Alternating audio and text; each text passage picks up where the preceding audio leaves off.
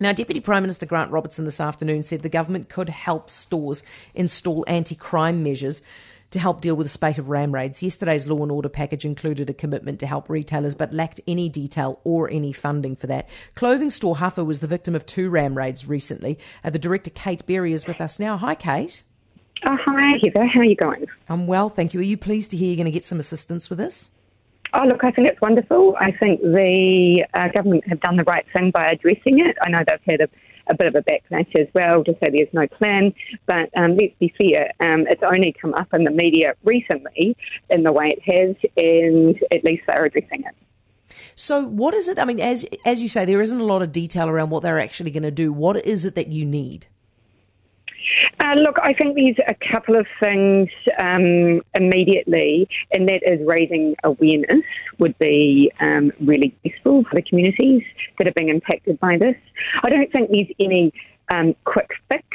Um, certainly, uh, you know, we we already try and protect ourselves um, with bollards or um, grills or grates.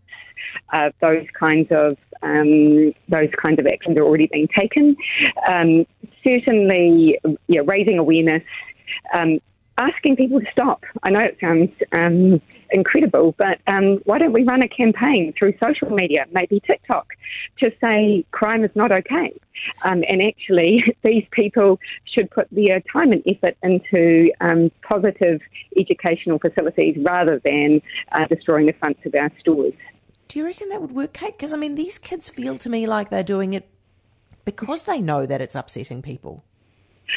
Uh, well, look, I think there's probably, there probably is a little bit of truth in part of that, um, and certainly um, the rise of platforms like TikTok and trending hashtags don't help, um, and certainly we could do something in that area.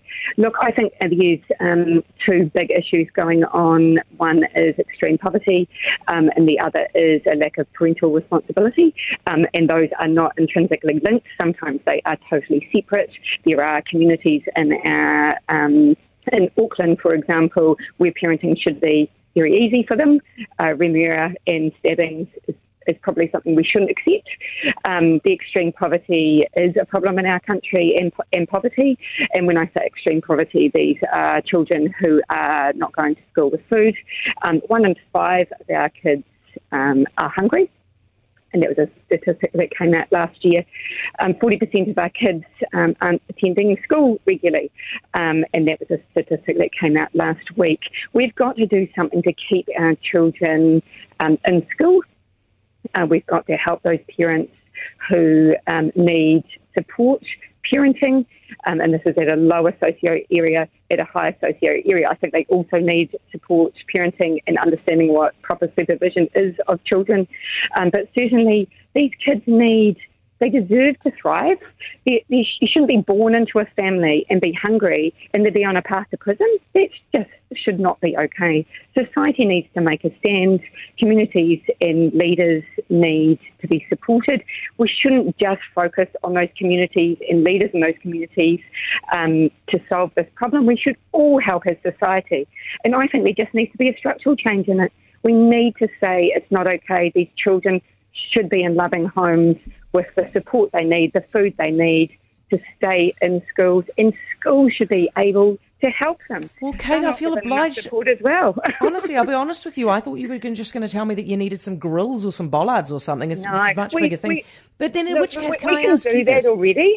Yeah, can I ask you this then? Are you entirely happy with what the government's announced then? Because actually, they've had the longest time to be able to start dealing with the child poverty issue, and they haven't. And then instead, what they've gone and done today is announced, or yesterday, is announced a crime package.